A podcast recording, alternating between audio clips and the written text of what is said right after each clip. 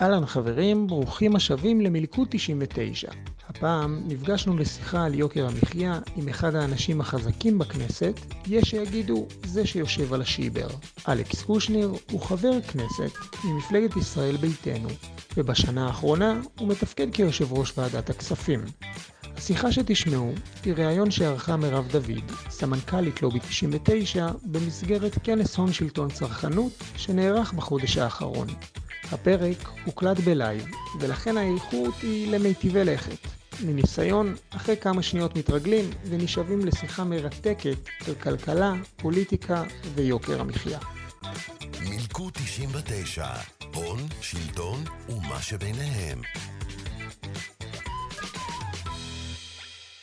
בסופו של דבר צריך להסתכל למציאות בעיניים. המצב הפוליטי מאוד מורכב.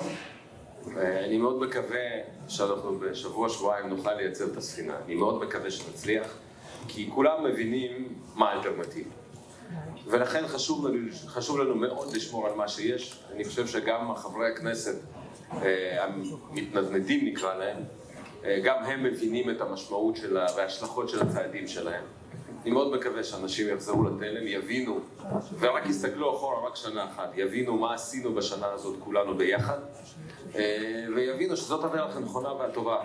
בואו נקווה שזה יצליח, ואז נחזור גם לדיוני תקציב. אבל אתה אומר, יבינו מה עשינו. מצד שני, יש פה קהל מאוד גדול כולו, ציבור כללי לגמרי, חברי הלובי. אתה באמת חושב שהם היום מרגישים באופן מהותי בכיס שלהם את זה שעבר תקציב לפני שנה? אה, בחלקם כן, בחלקם פחות. צריך לזכור שיש פה שתי מגמות הפוכות לגמרי. יש את המגמה שאנחנו מובילים כממשלה וככנסת, כשר האוצר ואני עובדים אה, ביחד, על כל הנושא של הורדת רגולציה, פתיחת השוק לתחרות, אה, רפורמה ביבוא שעברה הרבה בזכותכם ובעזרתכם, אבל מצד שני אנחנו רואים צונאמי. צונאמי בחוץ, אנחנו רואים את האינפלציה באירופה, בארצות הברית, אנחנו רואים את ה... אה, ממש כשלים בשרשראות האספקה, אנחנו רואים איך המחירים של חומרי הגלם עולים, ולכן אם אני מנסה להשוות בצורה אובייקטיבית מה קורה לנו היום אל מול מה שקורה בעולם, אני חושב שאנחנו מתמודדים לא רע, רק צריך לזכור שהתחלנו בנקודת חסר מאוד מאוד גדולה. ישראל יקרה מהעולם כבר הרבה מאוד זמן ובהרבה מאוד אחוזים. ולכן, אם לצורך העניין היינו מנטרלים את ההשפעות האקסוגניות שקורות היום בעולם, אני חושב שהציבור הישראלי כבר היום היה מרגיש הקלה. אני מאוד מקווה שהאירועים האלה שאנחנו רואים בעיקר ברוסיה ובאוקראינה יתחילו להירגע, ואז אנחנו גם נרגיש הקלות גם כאן. אבל בסצנריו של בחירות, שיח על... אין סצנריו של בחירות. יש סצנריו של בחירות. בסצנריו של בחירות, שיח על יוקר המחיה הוא רע לכם? למפלגה של שר האוצר? תשמעי, אנחנו מדברים על יוקר המחיה ופועלים בנושא של יוקר המחיה אה, בעצם מאז שנכנסנו לסבב הזה הבלתי נגמר של הבחירות. לכן מבחינתנו זה לא משנה אה, באיזה מצב פוליטי אנחנו נמצאים.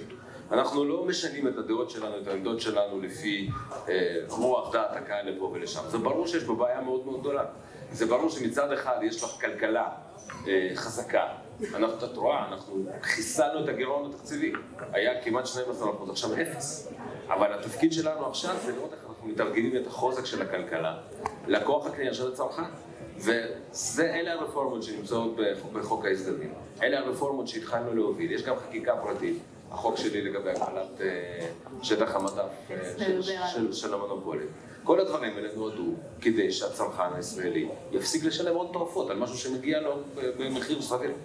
אז דיברנו על זה, גם לימור כבר הזכירה את זה, שוק המזון הוא מאוד מאוד ריכוזי, המקטע הכי בעייתי הוא, הוא מקטע הספקים. אתה קיימת ישיבה מאוד ממוקדת על נושא הריכוזיות במזון, וממש באופן, אגב, בדרך כלל יושבי ראש לא מביאים, יושבי ראש של ועדות כנסת לא עושים את המחקר בעצמם ומביאים מצגת, זה היה אירוע אה, אה, מאוד חריג ואתה מראה לחברי הכנסת איך בכל מוצר בסיסי כמעט בישראל יש שניים שלושה ספקים ששולטים, מה שכמובן משפיע על המחיר. אבל בסוף באמת מה הפתרון לריכוזיות הכל כך משמעותית? קודם כל תחרות. בסדר, ואם הייתי ב... הייתי צריך לסכם את זה בשלוש, בשלוש מילים, הייתי אומר תחרות, תחרות, תחרות. אבל עכשיו אפשר קצת יותר משלוש מילים, אז מעבר לתחרות אה, צריך להבין שיש פה עוד כמה דברים שאנחנו צריכים לטפל. זה לא רק שיש לנו חמישה, שישה, שבעה שחקנים מאוד חזקים ששולטים במקטע של הספקים, יש לנו גם שלושה, ארבעה, חמישה שחקנים ששולטים במקטע של הקמעונאים. ואז נכון שהרווחים שלהם, תמיד יש מלחמה על המיקום על המדף, על המדף וגם שם צריך לטפל.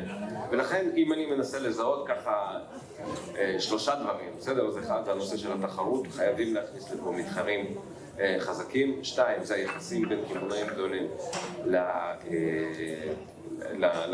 לספקים הגדולים.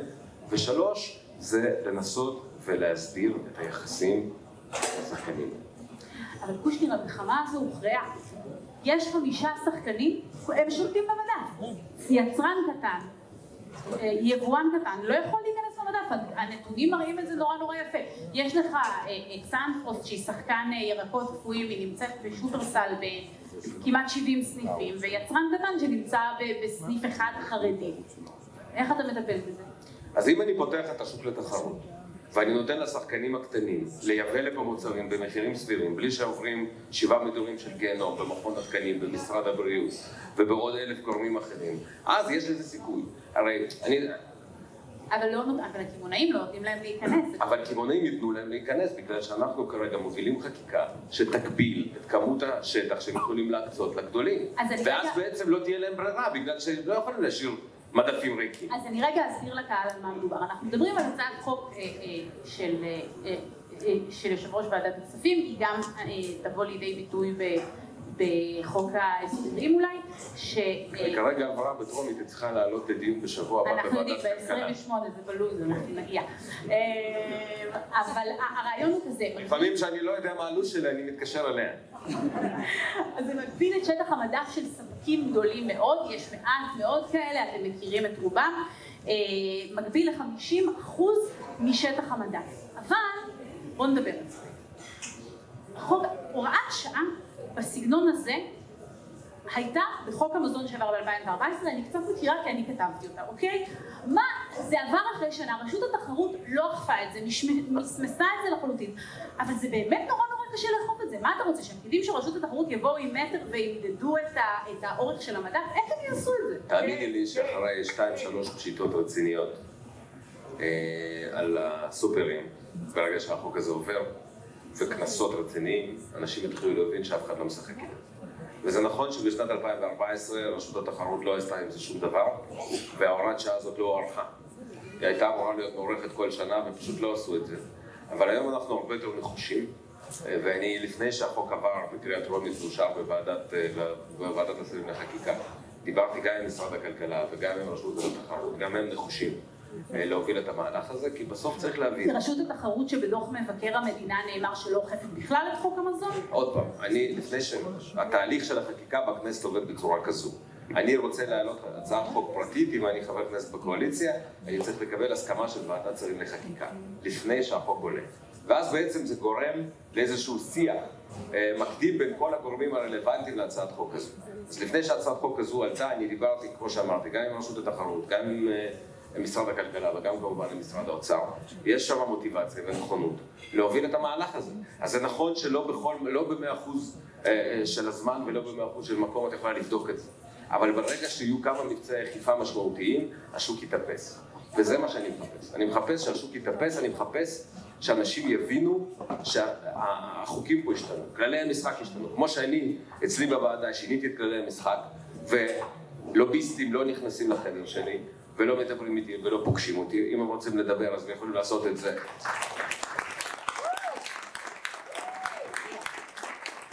הם יכולים לעשות את זה או בוועדה, או לשלוח לי מייל, לא, אני לא חבר של אף אחד, לא צריך לשתות איתם קפה.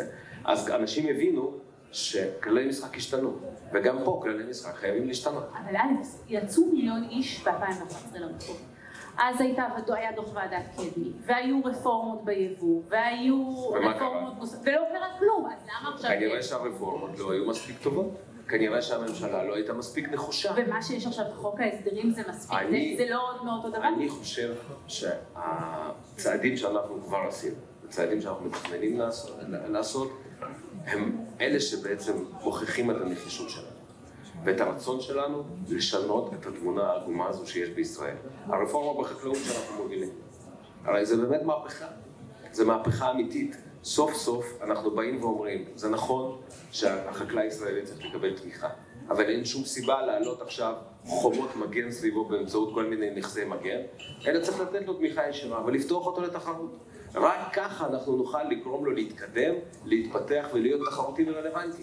כי היום הפריון בחקלאות בישראל הוא הרבה יותר נמוך ממה שקורה בעולם, ממה שקורה במדינות אחרות. למה? כי לא היה פה שום, שום אינסנטיב לתחרות. אז בזה אנחנו מטפלים. ואני אומר, את, את יודעת לא פחות טוב ממני, שמה שאנחנו עשינו בשנה הזו, בנושא הזה של פתיחת השוק לתחרות, לא נעשה נראה לי כבר, אני לא יודע, עשור, שני עשורים לפחות. תגיד, בסוף יש לנו את החיים. אנחנו רק בהתחלה, אנחנו לא בסוף. בתמונה הכללית יש לנו חמישה אה, מונופולים אה, גדולים, חברות מאוד מאוד מגוונות עם המון המון מותגים בענף המזון, וכשאני אומרת מזון אני מדברת על, על מזון במובן הרחב, זה גם טואלטיקה ועוד שני יבואנים ענקים. רשות התחרות לאורך שנים אישרה מיזוגים כאלה, אפילו מיזוגים של שתי ענקיות כמו שטראוס ועילית. חוק ההסדרים כרגע, אז זהו, חוק ההסדרים כרגע אומר אנחנו לא נאשר מיזוגים קדימה, הם לא מדברים לאחור. אולי הגיע הזמן להרים טלפון לראש רשות התחרות, נכון, רגולטורית אה, אה, עצמאית, אבל שממשלת ישראל תתחיל לשדר לה, המבנה השוק הזה לא יכול להימשך. למה שמונופול כמו אוסם יוכל להחזיק גם את מונופול הפסטה וגם מונופול של מזון לתינוקות, למה לא הגיע הזמן להפסיק את זה? תשמעי, הכי קל אה, לי היה להגיד את צודקת. ובואו נפרק. קודם כל, בואו נפרק. אבל את מכירה את העולם, הוא הרבה יותר מורכב. ואני חושב שההתערבות של המדינה בשוק צריכה להיות אך ורק במקרי קיצון, שיש כשל שוק. אני דוגל בכלכלה חופשית וכלכלה ליברלית. צריך לבחון, אבל יש פה כשל. רגע, אז זהו, צריך לבחון בכלים משפטיים, אני לא משפטן. אבל אני צריך לבחון בכלים משפטיים האם יש פה באמת כשל שוק. ובמידה וכן, אז כן, אז צריך להתערב. הבעיה שאף אחד לא בחן את זה. זאת הבעיה. וזאת המשימה. זאת גם הבעיה וגם המשימה. אתה באמת, כשאתה משוחח עם, עם רשות התחרות, אתה באמת מרגיש ש, ש, ש, שהגישה שם השתנתה? תשמעי, בסופו של דבר אני חושב שכן. אני חושב שה... המדיניות שהממשלה הזאת מובילה, ששר האוצר מוביל, היא גם מקרינה בסוף על הפעולה של רשות התחרות. הרי במשך שנים אף אחד לא דיבר על זה בכלל. חוץ מארגוני חברה אזרחית כמוכם. אף אחד לא באמת דיבר, לא היה לכם אפילו במה לדבר בכנסת. והיום יש. יצאו, יצאו לרחובות מיליון איש, בין השאר קראו לזה מחאת הקוטג'. כן, ולא קרה עם זה כלום. למה? כי אני לא רוצה להיכנס לפוליטיקה יותר מדי, כן? אבל... אה, תזמון מוזר לדבר פה על פוליטיקה. כן, יום שישי בוקר, אנשים נחמדים יושבים על כוס בירה לדבר על פוליטיקה, נו באמת. אה, אבל בסופו של דבר צריכה להיות נחישות של מי שמחזיק בהגה כדי לשנות את הדברים. ב-2011 הסתכלו על המחאה הזו ואמרו, טוב, טוב, טוב, טוב, היא צריכה לעבור ואנחנו ממשיכים, רוצים להישאר על הכיסאות שלנו. זו לא הגישה שלנו. אנחנו, אגב, הרבה, בהרבה מאוד מקומות מקדימים את המחאה הציבורית ופועלים לפני. אותו רפורמה, רפורמה ביבוא. זה, שמנו את זה בחוק ההסדרים, עוד בקיץ שנה שעברה. עוד, עוד לפני שבכלל קמנו, כבר התחלנו לדבר על זה. אז יש, יש חזון, יש רצון. אה, אני מאוד מקווה שתהיה גם המשכיות ונוכל להמשיך ולהוביל את הדברים שאנחנו מובילים. התחלת להגיד שלוביסטים לא נכנסים אליך לחדר. מה, מה בעצם אתה אומר להם? אני אומר להם שזה לא רלוונטי.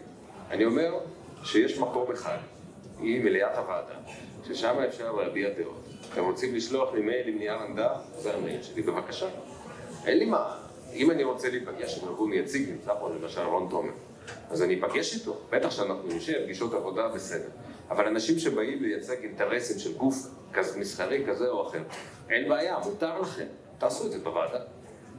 אני רוצה לספר לכם רגע, אה, לפני כבר שנתיים, נכון, רחל, שנתיים, התחלנו לדבר עם משרד הבריאות בשקט בשקט, בדרג המקצועי, על מס סוכר. אה, לא נתנו למהלך הזה, מס קוקה מה שקוראים היום. לא נתנו למהלך הזה הרבה מאוד סיכוי, חשבנו שהוא, שהוא מאוד מאוד מאתגר, גם, גם אם מוצדק.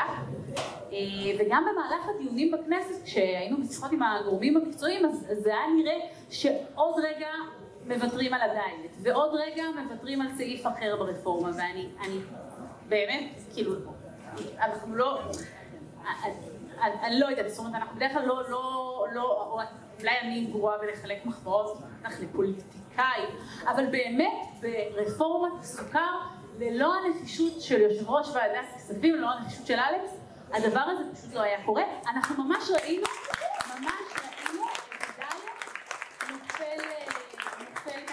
החוק, ואגב, הדיילת הוא גם לא בריא, אבל גם החלק המאוד מאוד רווחי של, של חברות המשקאות. את זוכרת את הפרופסור הזה?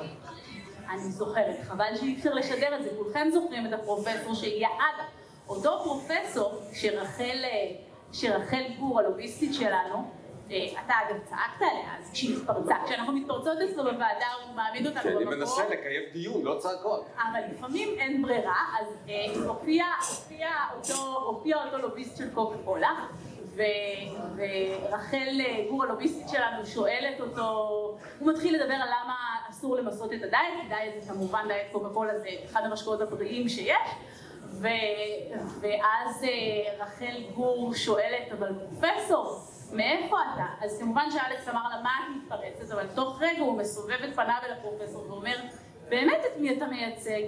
אבל היתרון של הסיטואציה הזו היה שכמה שנים קודם, בחוק ש, שלובי 99 הגיש באמצעות מספר חברי כנסת, באמצעות חבר הכנסת דוד ביטל למעשה, אה, שהוביל אותו, אה, אה, הלוביסטים היו חייבים להירשם כולל מי, את מי הם מייצגים בפרוטוקול. ואלכס רואה, רגע, בעצם זאת החברה המרכזית למשקאות. וכל הסיטואציה הייתה הרבה הרבה יותר גרורה, אבל אני רציתי לשאול אותך מה... לא, אבל אגב, הצריכה של המשקאות האלה ירדה ב-30 אחוז, אותו דבר גם בחד פעמי, אז מי שדיבר על כך שזה לא אפקטיבי וזה לא יעזור, טעה, זה עובד וזה עוזר. אז בוא, בוא תשתף אותנו רגע, בכל זאת, אתה אומר להם, אתה אומר להם, תשלחו לי מישהו. אבל איך נראים הלחצים מאחורי הקלעים? היו פה לחצים על ציבור, בטח בקוקה קולה. תספר לנו קצת, מה אתה יכול? טלפונים אה, של כל מיני אנשים בכל מיני מעגלי חברות והיכרות. רגע, ומה עם זה? ולמה שלא תיפגש איתו? ולמה שלא תדבר איתו עם בן אדם כזה ובן אדם כזה? אמרתי, חבר'ה, אני מבין הכל.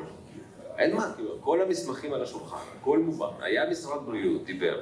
הייתה ממשלה דיברה, הייתה רשות המיסים, אתם דיברתם, מה עוד אתם יכולים לחדש?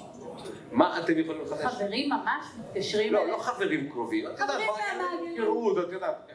אנחנו מדינה קטנה, כולם מכירים את כולם. אה, אבל עוד פעם, בסוף, אני... איום מרומז? לא, לא, איומים לא היו. אה, גם לא מאיימים עליי, אבל לא, לא היו במקרה הזה איומים. אה, בסוף, אנחנו נבחנים על ידי הציבור. לא על ידי לוביסטים. ובסוף כשאני מסתכל, כשאני בא לפגישה כזו בלובי 99 ביום שישי בבוקר, אני בא לפה כי אני יודע שהמצפון שלי נקי. ואני יכול לדבר ואנחנו יכולים לפתוח, וגם אם אנחנו לא מסכימים, ואנחנו הרבה לא מסכימים, ויש לנו עוד הוצאות ישירות שלהם, אנחנו נדבר ואנחנו לא מסכימים. בטח שאנחנו מסכימים. לא, לא על הכל. ויש הרבה... קשי, דבר איתו ביתי. כן, יש הרבה דברים שאנחנו לא מסכימים עליהם, אבל יש שיח אמיתי ופתוח ומקצועי. נכון. ובסופו של דבר, גם השיקולים שלנו בקבלת ההחלטות הם שיקולים שאני יודע להסביר אותם, אני יודע לדבר עליהם. אין שום דבר שאני מסתיר. ועדת כספים שקופה לציבור. אז אתה מסיים אה, השנה באחד התפקידים הכי חזקים בכלכלה הישראלית. הכי, הכי קשים בכלכלה הישראלית. אבל גם הכי חזקים. אין ספק שגם, שזה אכן תפקיד מאוד מאתגר, אבל מה ההצלחה הכי גדולה שלך? מה אתה הכי מבסוט? זה קל, תקציב מדינה. שלוש וחצי שנים לא יבוא תקציב, אני לפני זה הייתי מנכ"ל משרד ממשלתי, הייתי מנכ"ל משרד העלייה והקליטה, ואני יודע מה זה משרד ללא תקציב. משרד ללא תקציב לא יכול להתקדם, לא יכול לחתום על, על, על, על חוזים חדשים, לא יכול לקדם שום דבר. ולכן, אם לא היינו מעבירים את התקציב, המדינה הייתה מושבתת באמת, כמו שהיא הייתה שלוש שנים לפני זה, לכן זה היה אתגר. זה לא היה פשוט, כי גם אז הקואליציה הייתה מאוד מאוד צרה, אבל בסוף עשינו את זה, אני מקווה שנעשה גם תקציב 23. שיהיה בהצלחה. תודה רבה. תודה רבה.